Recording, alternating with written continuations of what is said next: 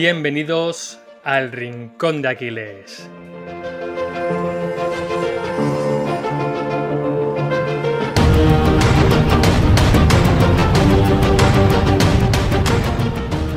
Bueno, Sergio, ya estamos aquí. Ya era hora de tenerte otra vez aquí, que la gente no lo sabe, pero has estado fuera, viviendo la vida loca. Me alegro de tenerte otra vez al, otro lado del micrófono. Sí, David, la verdad que, bueno, no me puedo quejar de vacaciones y las que quedan, pero sí, toca volver a grabar. La gente pensará que ha pasado solo una semana, pero en verdad llevamos casi un mes sin grabar, una cosa así. Pero bueno, la gente tiene su podcast semanal porque se lo hemos dejado todo preparadito. Así que, David, ¿qué me traes hoy? Pues hoy te traigo un tema que a mí hace tiempo me empezó a causar bastante interés porque comencé a entender de que o empezaba a formarme en finanzas personales o no iba a ser suficiente con ganar más dinero. Eh, tendemos a pensar de que simplemente el hecho o el objetivo de ganar más dinero va a ser lo que nos dé esa libertad financiera que aspiramos todos o esa riqueza. Entonces, Sergio, vamos a hablar un poquito hoy sobre finanzas personales, sobre prácticas y ejercicios prácticos de cómo tener una mejor relación con nuestras finanzas personales y vamos a traer a nuestro querido Wilfredo Pareto, que ya lo hemos traído alguna vez por aquí, o para quien no lo conozca o no le suene, os sonará más la regla del 80-20, y cómo podemos aplicar esta ley de Pareto, esta ley del 80-20 a las finanzas personales. Vale, David, te voy a cortar, te voy a cortar porque creo que hay que dar algo y aquí vamos a filosofar un poquito de por qué es importante el dinero. O sea, esa personita que nos escucha al otro lado, ¿por qué le tiene que importar el dinero? Te voy a soltar yo mi idea, luego sueltas la tuya y que la gente mientras le dé al coco y se pregunte por qué es importante para el dinero o por qué debe darle importancia. Eh, para mí, el dinero no da la felicidad, pero te da libertad para ser feliz. Me explico. Eh, si yo no tuviera dinero, no me podía haber ido de vacaciones con mi novia ni con mis colegas. Entonces esos momentos y esas experiencias que he compartido con ellos, si no hubiese sabido gestionar mi dinero y hubiese tenido esa parte ahorrada, hubiese tenido dinero en la cuenta, porque las vacaciones ya me las pago yo, eh, pues simplemente no hubiese pasado esos momentos. ¿Por qué? Por una mala gestión financiera. ¿Qué opinas, David? Estoy totalmente de acuerdo contigo, Sergio. De hecho, yo veo el dinero también pues, como esa herramienta para tener el estilo de vida que yo quiero. Eh, en definitiva, si yo tengo dinero, si yo no tengo esa preocupación diaria sobre mi dinero, sobre mis cuentas, sobre mis finanzas, yo voy a tener más libertad, como tú dices, para hacer lo que yo quiero hacer. Si yo tengo que estar preocupado por pagar facturas a final de mes, lo más probable es que me toque hacer cosas que yo no quiero hacer, pero que tengo que hacer para pagar las facturas, porque tampoco vivimos en el mundo de Yuppie. ¿Cuántos de nosotros hemos trabajado o estamos trabajando en sitios, en empresas que odiamos, que no nos gustan, pero que no nos queda otra? No nos queda otra porque tenemos que pagar las facturas a final de mes, o tenemos una familia, o tenemos hijos, o, lo que sea. Al final tenemos que vivir de algo. Entonces, cuanto más dinero tengamos, cuanto más saneadas tengamos las finanzas personales, más libertad vamos a tener, ya no solo para trabajar en lo que queramos y donde queramos y como queramos, sino para capacidad de decisión. A más dinero, más capacidad de decisión. Sí que es verdad que hay algunos sectores de la sociedad que ven el dinero como algo malo y que te intentan vender de que el dinero es malo, que los ricos son malos. Y creo que esto es una, un pensamiento erróneo, Sergio. No sé qué opinas. No quita con que haya personas ricas que sean malas personas, pero igual que hay pobres que son malas personas. Pero tendemos a pensar de que todos los ricos, o muchos piensan de que los ricos son malos per se, por tener dinero. No, no, tiene nada que ver. Eso es, sobre, todo en la cultura española, David, hay como un odio al rico y se penaliza mucho y tiene que pagar más impuestos y tiene que, tiene que hacer más por ser rico cuando puede o puede que no, aquí lo lanzo, que haya tenido las mismas oportunidades o las mismas posibilidades que tú, solo que él ha sabido aprovecharlas, ha sabido gestionar sus finanzas, ha tenido ciertas habilidades que el mercado valora, ha sabido explotarlas y ha sabido generar riqueza. Entonces yo pienso que el dinero no es malo, es una herramienta. Exacto, es como la típica comparación que hacemos de las redes sociales y el cuchillo, ¿no? Es una herramienta, depende para que usas esa herramienta. También dicen, ¿no? Que las personas se les conoce de verdad o se les podría conocer de verdad si fueran millonarias, ¿no? Que ahí es cuando se ve una persona como es realmente. Pero el dinero no es, es el culpable. Al final, el culpable es la persona en sí. El dinero simplemente aflora lo que había escondido en esa persona, pero no es el culpable per se.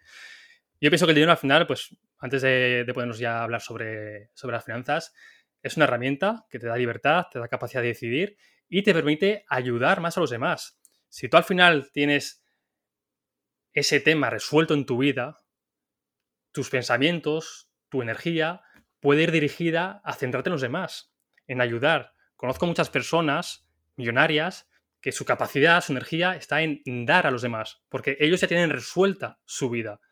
De, otra, de la otra forma, si tú no tienes resuelta tu propia vida, ¿cómo vas a permitirte o cómo vas a poder ayudar a los demás? Puedes hacerlo, pero te va a costar mucho más esfuerzo, mucho más sacrificio. Dicho esto, Sergio, esta breve introducción sobre por qué creemos tú y yo que es importante el dinero y cómo hay que verlo, no hay que verlo como algo malo, hay que verlo como algo positivo. Tampoco estamos diciendo que tengas que ser. No positivo, David, es algo yo creo que neutro, depende de cómo lo uses. Ciertamente es algo neutro. Y, eso, que no hay que verlo como que tenemos que ser ricos para ser mejores, simplemente hay que ver el dinero como lo que es. Es, es una herramienta y nos va a dar, me repito, mucha más libertad. Entonces, ¿cómo podemos, Sergio, tener unas mejores finanzas personales? Bueno, Sergio, para quien no conozcáis aún la regla de Pareto, os voy a hacer una breve introducción, ¿vale? Para que la entendáis perfectamente. ¿Qué nos viene a decir? Bueno, pues que el, 80-20, que también se llama esta regla, básicamente que el 20% de algo le corresponde el 80% de otra parte. En este caso, por ejemplo, Pareto hacía la semejanza con las propiedades de tierras italianas. Se dio cuenta de que el 20% de la población tenían el 80% de todas las tierras que había en Italia. Y tan solo el 80% tenían el 20% de esas tierras. Esto, Sergio, podemos extrapolarlo a otros temas. Por ejemplo, en las redes sociales lo podemos comprobar de que tan solo el 20% de personas que conocemos nos dan el 80% pues, de amistad, de cariño, de apoyo. Y si quieres comprobarlo, solo tienes que ir a tus redes sociales, ver a la gente que sigues y cuántos realmente de ellos son amigos o tienes afecto de verdad. ¿Dónde podemos verlo también? Pues, por ejemplo, en el 20% de los clientes generan el 20% de los ingresos totales de un negocio. O, por ejemplo, el 20% de los ejercicios que tú realices van a significar el 80% de los resultados en tu cuerpo.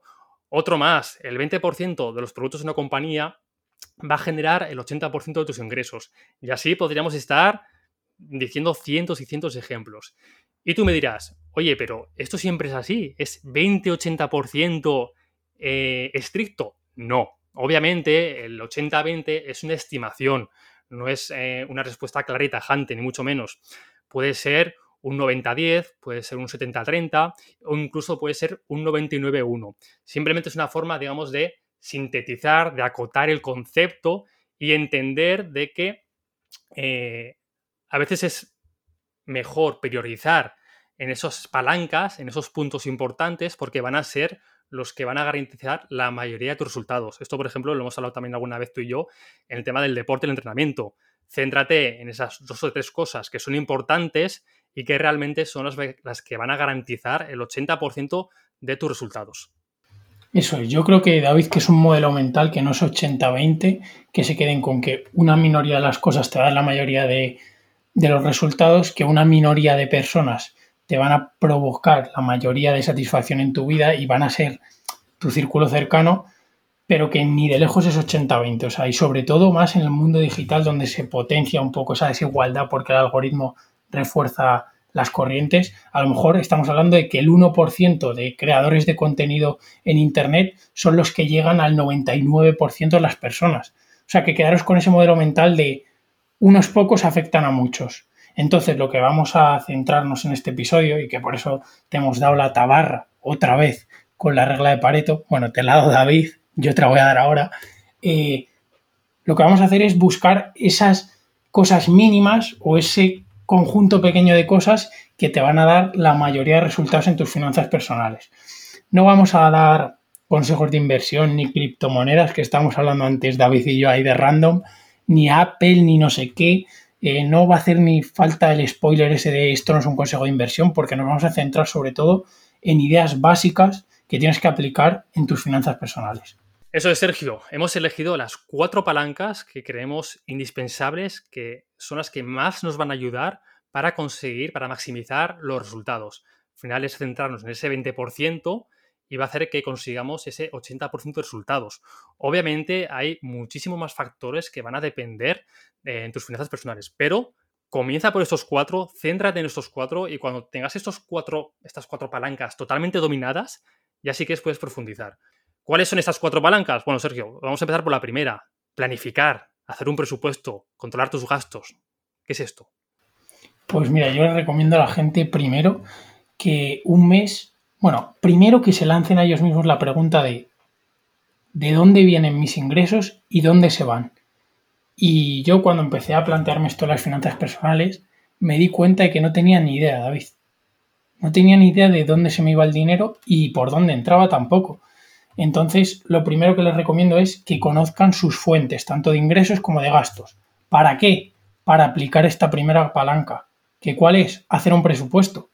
Si tú tienes esos datos, vas a poder con antelación decir, vale, mis prioridades son estas, entonces quiero que mi dinero vaya a estas diferentes categorías. Pues mira, a mí me gustaría eh, gastar más en libros. Si tú tienes un presupuesto y te has dicho, pues mira, eh, sabiendo lo que vengo, en el alquiler me gasto esto, en la luz esto, en el agua esto otro, luego me pago el gimnasio, entonces tienes como mucho más margen de maniobra, conoces mejor y puedes pensar, vale, para el próximo mes me entran 1.200 euros, eh, tengo estos gastos ya fijos, ¿cómo voy a administrar lo que me sobra? Y eso, que a ti te gusta mucho, David, planificándolo vas a poder gestionarlo mucho mejor, porque al final ya vas a tener una idea en la cabeza de a dónde va tu dinero, a dónde va orientado. Al final no se puede mejorar nada que no se mide.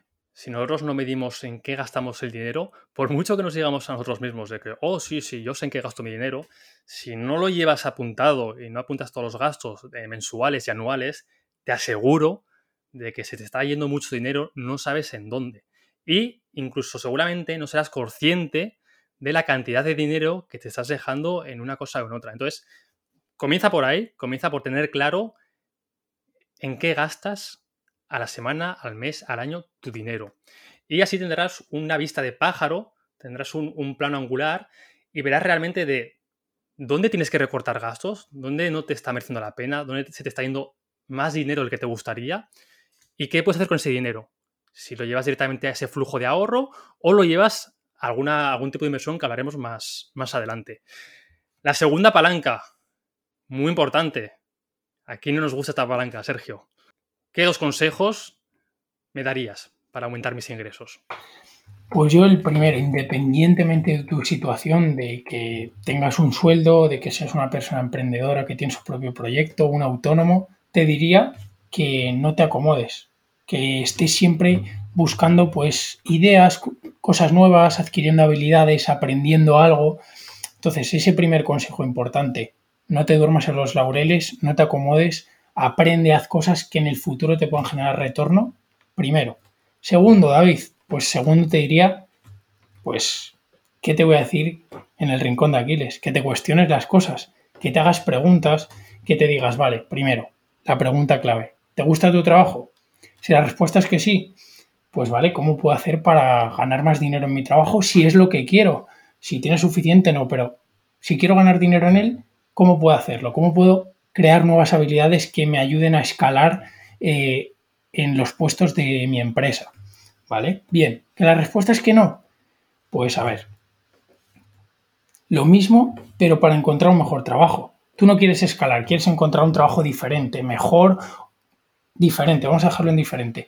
¿Qué habilidades tienes que conseguir? ¿Vale? Pues cuando salgas de trabajar, dedica en tu día a día parte para conseguir esas habilidades.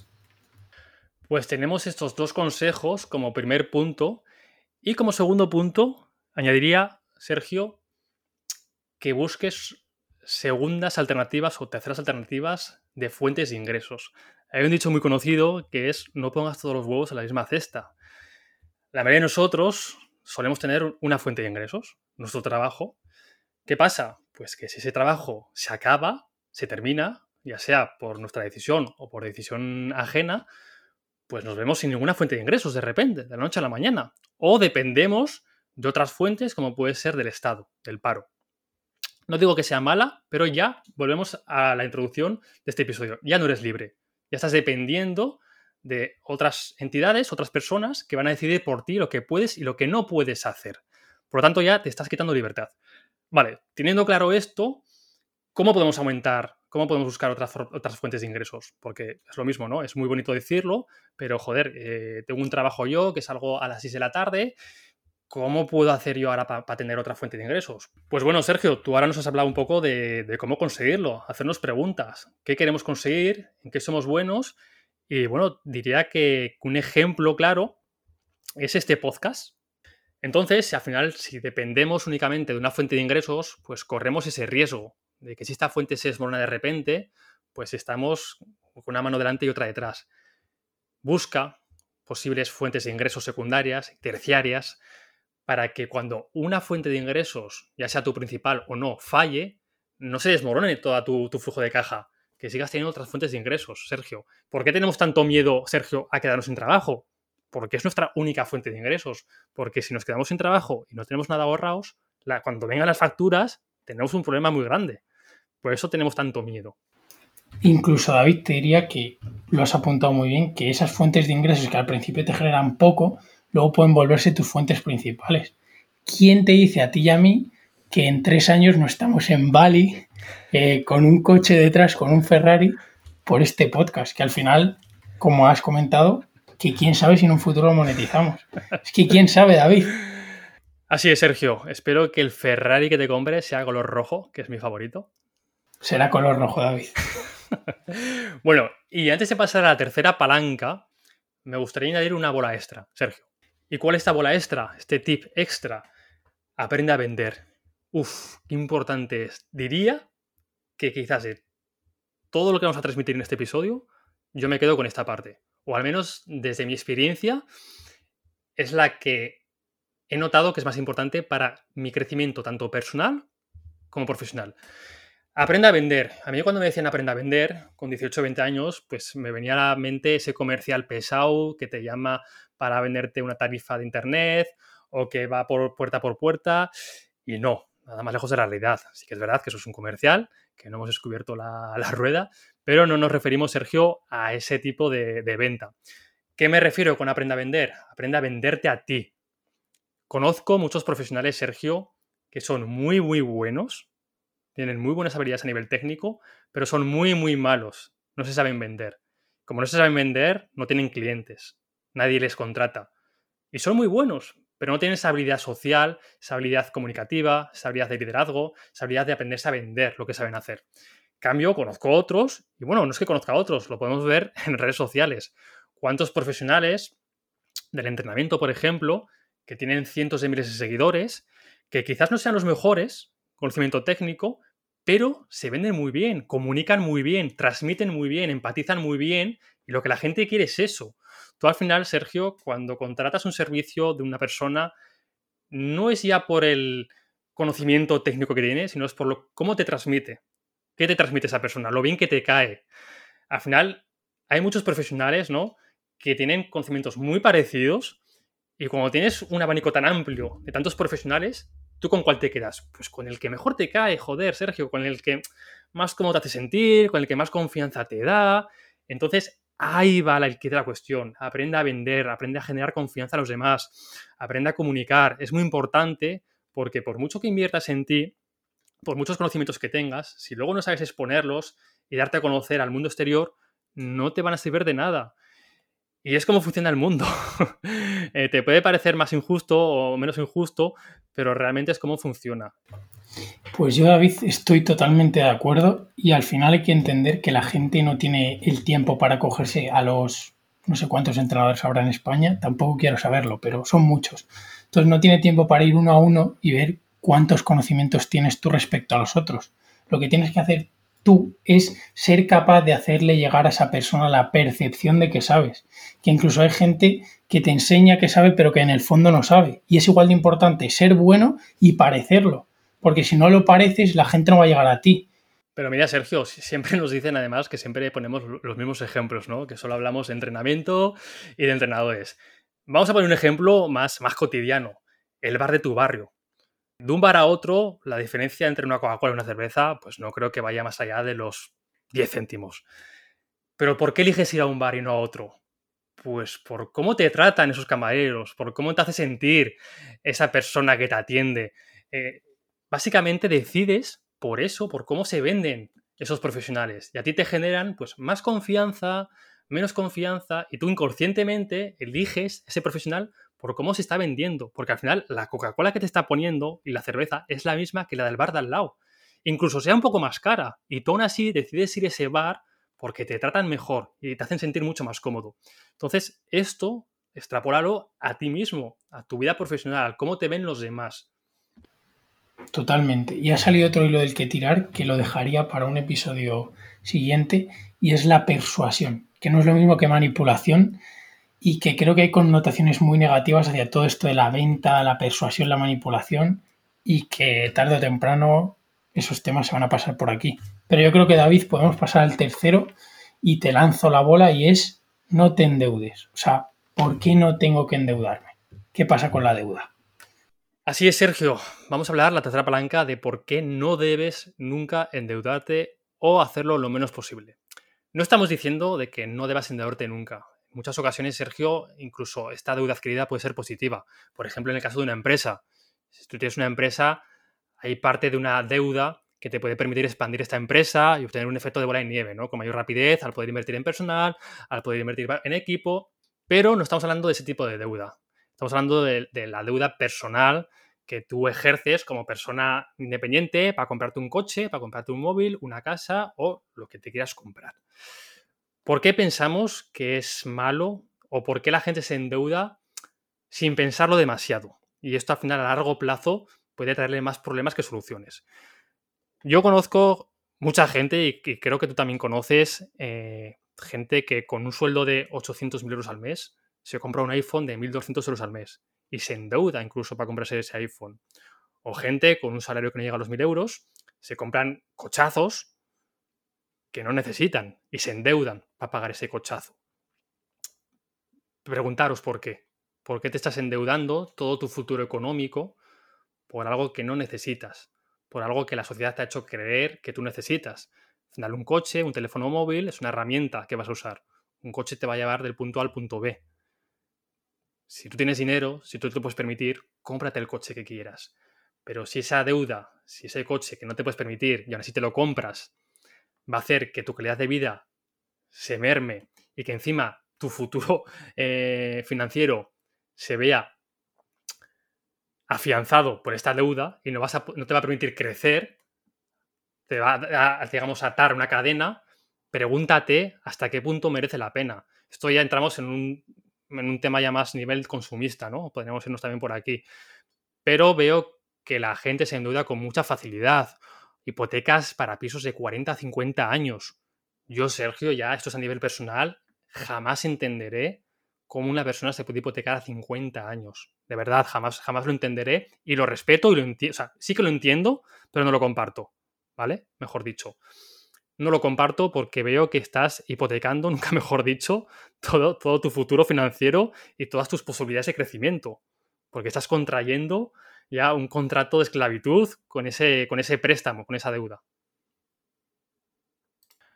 Entonces, Sergio, esa persona que nos está escuchando ahora mismo, pensad, ¿en serio vas a trabajar durante el próximo mes, durante los próximos años, para comprarte ese móvil, ese coche, esa casa que no necesitas? Yo primero antes, David, por decir algo de este tema, que es un tema que me gusta mucho. Al final yo no me meto en las razones para comprar de la gente. Obviamente eso da para una reflexión mucho más profunda, como tú has dicho, que nosotros sacamos mucho el tema de ser o tener, hablamos mucho de ese tema en nuestras conversaciones ahí filosofando. Pero simplemente la deuda me ha gustado mucho lo que has dicho de la cadena. Una deuda es una cadena, una deuda es una obligación, una obligación a pagar lo que has recibido con intereses. O sea, no es que tengas que pagar solo lo que has pedido, sino que tienes que pagar más. Entonces, primero, el iPhone que te compres ahora por 1.200 euros, si es con deuda, te va a costar más. Y segundo, te estás obligando a en el futuro tener que pagar esa deuda. O sea, porque si no, pues depende de lo que hayas dado por aval o lo que sea, pues te pueden, pues eso, quitar lo que hayas puesto para sostener la deuda. Entonces, la deuda, ¿por qué no? Y has dicho tú antes, y lo rescato antes de decir los motivos, el tema de las inversiones de empresas. Obviamente, si tú, si a ti te da un activo, por ejemplo, David, un 10%, por cada 100 euros te da 10, y te cuesta esa deuda 101 euros, solo te cuesta un 1%, puede ser interesante endeudarte. Pero eso ya es con mucha cautela y que pocas cosas te van a garantizar un porcentaje. Entonces, sabiendo esto, y después de la turra que os he metido, razones para no endeudarse, principalmente tres. Eh, la paz mental y la libertad que te da, al final es no tener una obligación más, ¿vale? No tenemos obligaciones, no me tengo que preocupar de si mañana voy a poder pagar el banco, si voy a poder seguir pagando mi hipoteca. Entonces, bien, paz mental. Primer punto, guay.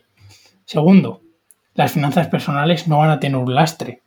Va por el mismo camino, pero al final es, tú vas a tener que pagar los intereses de tu deuda y eso va a ser un lastre.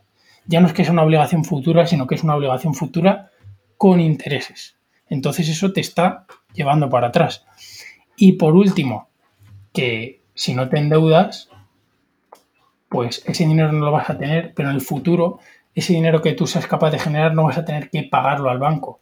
Y sobre todo también un beneficio que a mí me parece muy interesante es que no abarcas más de lo que puedes abarcar, porque al final la deuda es como, no voy a decir como tomar esteroides, porque primero, me voy por el mismo ejemplo de siempre, y segundo, tiene efectos ahí contradictorios, pero sí, en cierta parte es como intentar abarcar más de lo que puedes. Es como, no me puedo pagar el iPhone, pero recurro a algo externo que me estoy obligando en el futuro. No sé si lo he explicado a David o me he metido en una de esas rayadas mías increíbles. Yo te he entendido y si hay alguien que no te ha entendido, que le dé el pause, que rebobine 60 segundos y que te vuelva a escuchar, pero yo creo que ha quedado bastante claro.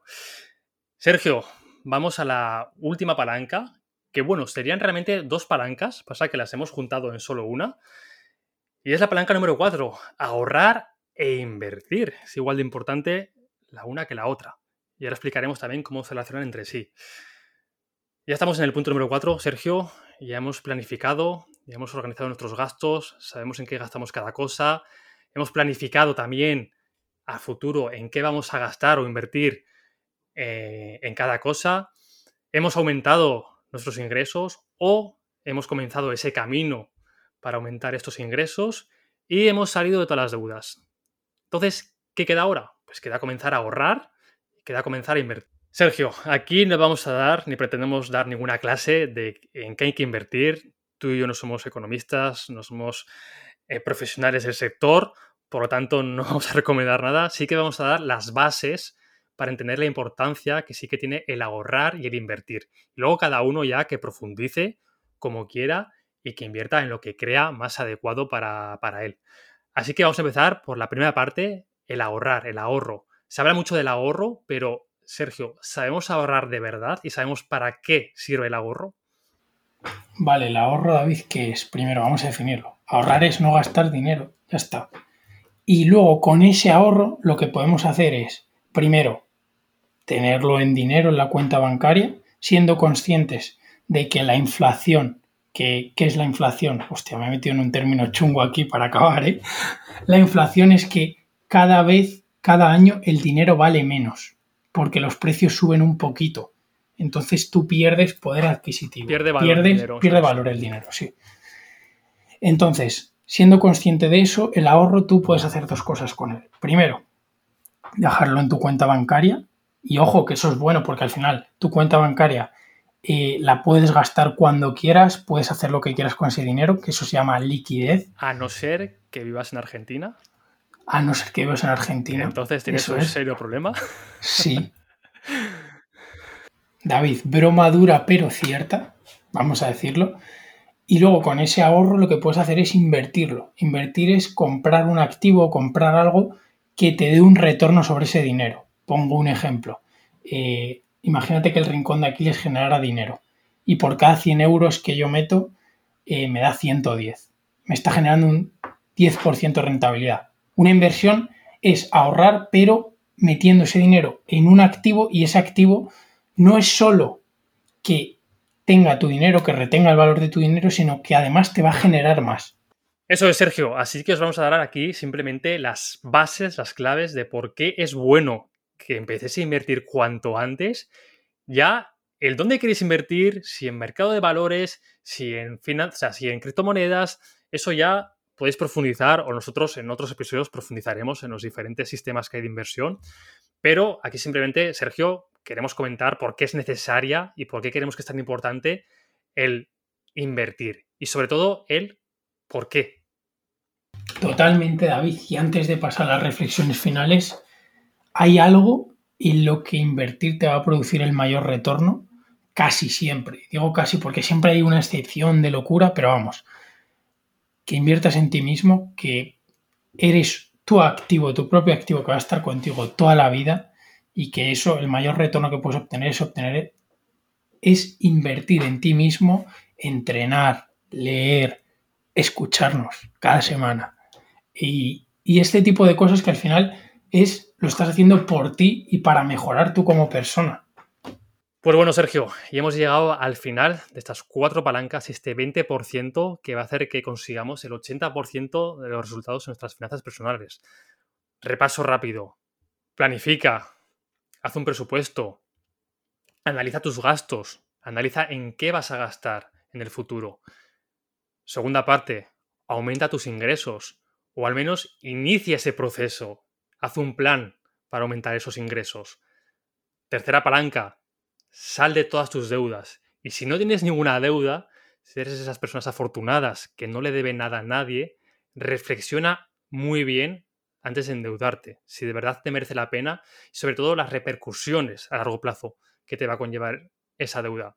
Y la cuarta, ahorra e invierte con cabeza. Cuanto antes lo hagas, antes conseguirás esos resultados financieros podemos hacer y podremos estar aquí hablando sobre el tema de finanzas personales durante horas y horas y horas. Hay muchos más factores que nos van a ayudar a, mejorar, ¿no? a sanear nuestras finanzas personales. Pero estos cuatro son los que consideramos más importantes y que más resultados van a generar en nuestras vidas. Así que te aconsejamos que te centres en nuestros cuatro pilares y cuando los tengas asentados, profundices investigues y desarrolles otros factores que seguro que también te ayudan muchísimo en mejorar tus finanzas personales. Así que no olvides aplicar la ley de Pareto, ya no solo a tus finanzas personales, sino a todas las áreas de tu vida, porque este 80-20 sirve para todo, Sergio. Eso es, David. O sea, yo me quedo también con esa reflexión de intentar buscar esas palancas que me van a dar la mayoría de resultados. Y me gustó mucho que lo trajimos hace tiempo, le podíamos volver a traer a Edu con la, esta, este modelo mental de un diamante intentar encontrar esas palancas en cada punto de nuestra vida que nos permitan conseguir la mayoría de resultados. Y si la gente quiere que analicemos algún otro campo y analicemos esos principios básicos y nos metamos ahí a la base de la pirámide de otro campo de nuestra vida, que nos lo ponga en comentarios para otro episodio. Así es, Sergio. Así que si os ha gustado este episodio y queréis que hablemos más sobre finanzas personales, sobre dinero, sobre economía, incluso sobre herramientas que podéis utilizar o que tanto Sergio como yo utilizamos en nuestro día a día para organizar, para planificar nuestros gastos y nuestros ingresos, dejaros un comentario también, lo tendremos en cuenta. Así que nada, os dejamos por hoy. Nos vemos el próximo miércoles. Un fuerte abrazo a todos y nos vemos en el próximo capítulo.